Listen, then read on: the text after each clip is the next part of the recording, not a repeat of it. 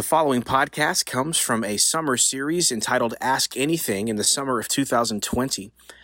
The question asked to me at that time was How do I wisely engage social media and the public sphere from a Christian perspective? I hope that this fivefold filter helps you do just that.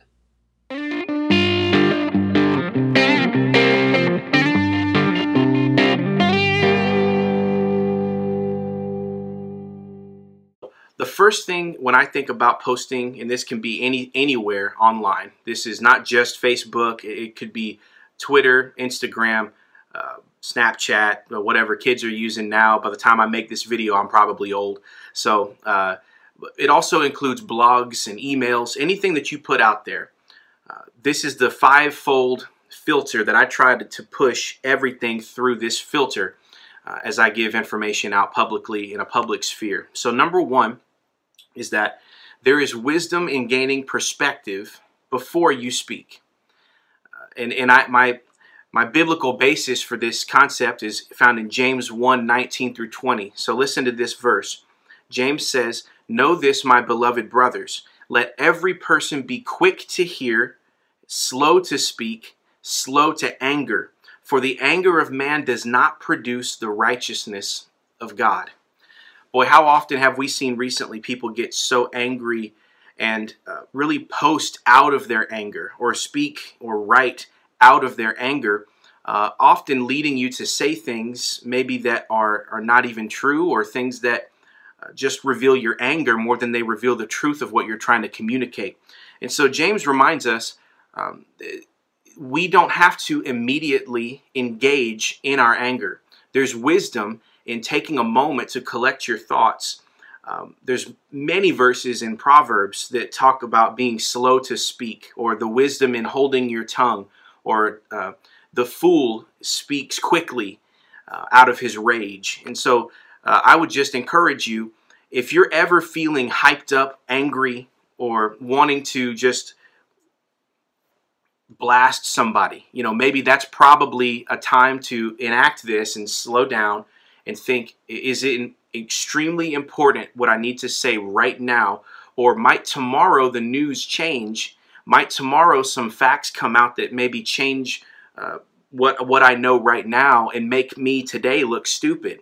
So there's there's a, a time to slow down before you speak. Uh, the wise man does not feel pressured to produce an immediate commentary every time he feels fired up about something.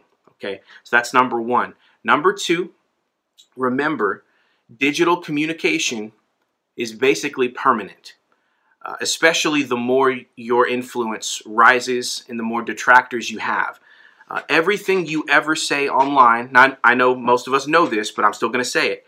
Everything you ever say online uh, is probably logged somewhere in some server online.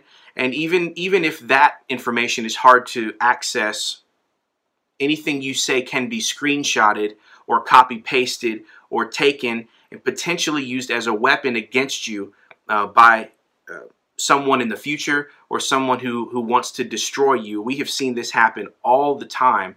And so I would just caution you that uh, some things are best said on the phone. Some things are best said in person. One, you know, looking across from somebody where there's no digital record of what you've said. So even emails can can be uh, stored and used against you at some point. So I would say uh, just keep that in mind online. You may not, your future self may not thank you for things that you've said digitally that can be reproduced. And, and I know all of us have done that, especially in the early days of online um, when we did not really know what what the capabilities that we had in, in the mid 2000s and the late 2000s. We, we did not know what this would become. And so many of us already have uh, a, a lot of writing out there that maybe we wish we could get back. So start today thinking about that. Number three, speak the truth always, but always speak in love. Uh, and that comes from Ephesians 4:15. Anything you say should always be based in truth. So the, our, our goal in life is not to go speak words of flattery, to just uh, um, you know, wheel and deal and schmooze our way to the top or to to impress this group or impress this group with things that are not actually true. So everything we say should be true. That's really important to being a Christian is the basis of what we believe is truth. Jesus himself said, I am truth, uh, the way and the truth and the life. Jesus is true. So we can't say things that are untrue, even if it makes us feel like we've gained uh, ground in others' eyes. We, we just can't do that. Uh, but at the same time, what we say should be laced with charity, grace, and love. Uh, anything that we say that has the uh, we've taken something that may be true, but sort of weaponized that to hurt others, uh, to say it in a way that's going to just bring about more anger.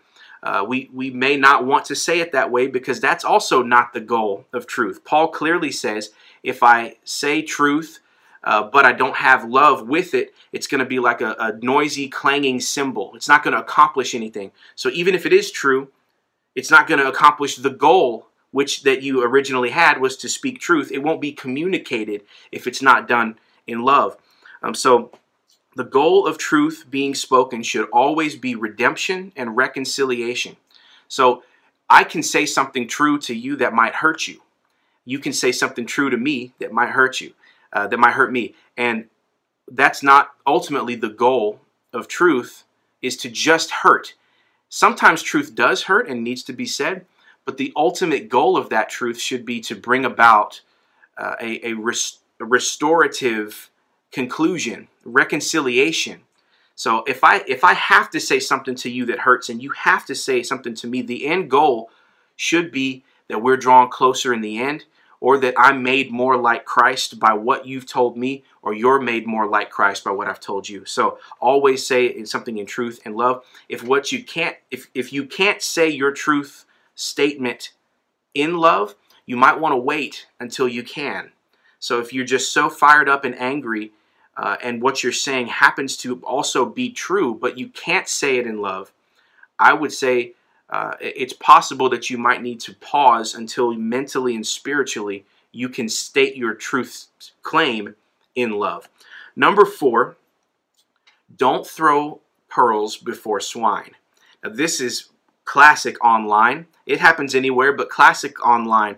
Uh, Matthew 7 6, Jesus said these very words, not to throw your pearls before swine. And what he means is that uh, there are some people whose only goal in online discussions and conversations is to sow chaos and conspiracy and to stir the pot. And there is no there is no end goal of arriving at a, a better conclusion than we started or to have a legitimate, honest debate. There are some people that's not their goal. It's just to completely stir the pot and sow chaos. And so uh, if if you find yourself engaging with those people or you have stated something true and, and they've clearly not responded to your statement in a way that shows that they're receiving truth at all, uh, you might be throwing your pearls before swine, meaning that you're giving the best of who you are. You're giving uh, your your Christian, well thought, well thought out Christian position and points to someone who has no intention of listening to you or taking to heart anything you're saying. So that's throwing a pearl before swine because uh, uh, obviously pigs can't appreciate the finer things of life. So that's what Jesus was saying. There's an old statement that George Bernard Shaw uh, said. This is a quote. I love it. I use it all the time. If you roll in the mud with a pig, you both you both get dirty, but the pig likes it. So um, let that guide your online discussions as well. And the number five point is that Christians are the salt of the earth. Christians are the salt of the earth. Uh, Matthew 5:13, Jesus says that if Christians completely disengage from this world and we keep to ourselves, if we just put up a, a wall and say, "Well, this is this is where all the Christians are going to live, and we're going to live our life, and and and we're going to put you guys over there, and we're going to stay over here," uh, the world will descend into chaos. We are the salt of the earth, meaning uh, we preserve the earth any any meat in in this time of writing when Jesus was around, uh, any meat that did not have salt attached to it was going to spoil quickly. It's going to get uh, nasty and worse, and so that's what's going to happen to our world if Christian influence is removed. And so, on some level, we need to be engaging. We need to engage the world. We can't just say, "Okay, fine, we're going to take our stuff and go home." uh, because it's difficult out there and the world hates us. Well, we, we know that. We know that they hate us, and we know that for us to uh, give our influence and our thoughts is going to often be rejected. Uh, but that's non engagement is really not the Christian position as far as I'm concerned. Um, so we we can't we can't assume that because we uh, have things in control in our own house uh, that problems that exist out there won't eventually come to our front door because they will. If we don't deal with the problems that are out in the world while they're in the world, uh, then eventually the, the torch and the pitchfork will find their way to our front yard. And so we have to do our best to be the salt of the earth, to, to persuade and to engage, and when the time is right, debate, uh, to put our, uh, our Christian position out there, to put the gospel out there into the world, uh, to in- ensure that Jesus is being represented in the world. And so I hope those five points, when combined together, you know, no one of them is a standalone argument, but if you take those five and sort of make them into a filter, I hope that that helps you as you seek to engage the world, uh, especially online.